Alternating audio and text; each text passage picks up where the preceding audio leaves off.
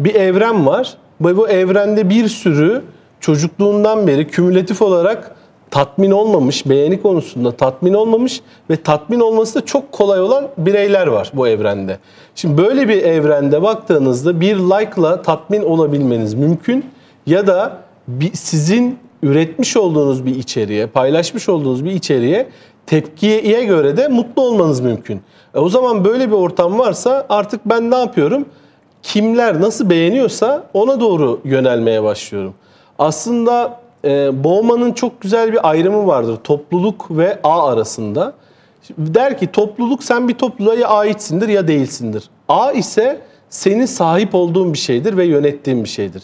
Ağın içinde, yani özellikle internet ağlarının içerisinde sen bir arkadaşını çok rahat eklersin, çıkartırsın, takip edersin, takibi bırakırsın. Ama gerçek hayatta bir arkadaşını hayatından çıkartmak travmatik bir süreçtir.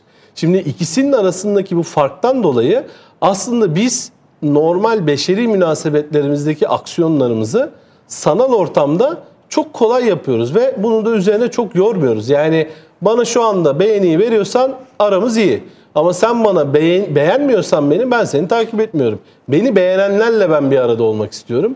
Ve sürekli bu benim bir taraftan da bana iyi geliyor, egomu besliyor. Hatta bazı durumlarda bu iş narsizme kadar gidiyor. Narsizme kadar gittikten sonra boyut daha da artıyor. Daha da arttıktan sonra bazen şu tip durumlarla karşılaşabiliyoruz. Canlı yayında işte şiddet gösterileri, canlı yayında intiharlar, bunların hepsi aslında görülüyor. Çünkü İş ne kadar abuklaşırsa o kadar fazla like alıyor. O zaman narsizm sadizme gidiyor. Sadizme gittikten sonra da artık olaya o nihai olarak nihilizm çıkıyor. Yani aslında bütün kavramlar anlamını yitiriyor, altı boşalıyor ve kavramlardan öte biz aslında tamamen bir imaj devri yaşıyoruz. Dolayısıyla bir nevi felsefesizleşme yaşıyoruz. Çünkü baktığınızda bu beğeni hikayesi bizde potansiyel olarak, herkes için söylemiyorum, potansiyel olarak narsizmi de sadizmi de tetikleyebilen ve tamamen bütün kavramların altını boşaltabilen bir hikaye ve bu hikayede baktığımızda çocukluğumuza kadar gidebiliyor.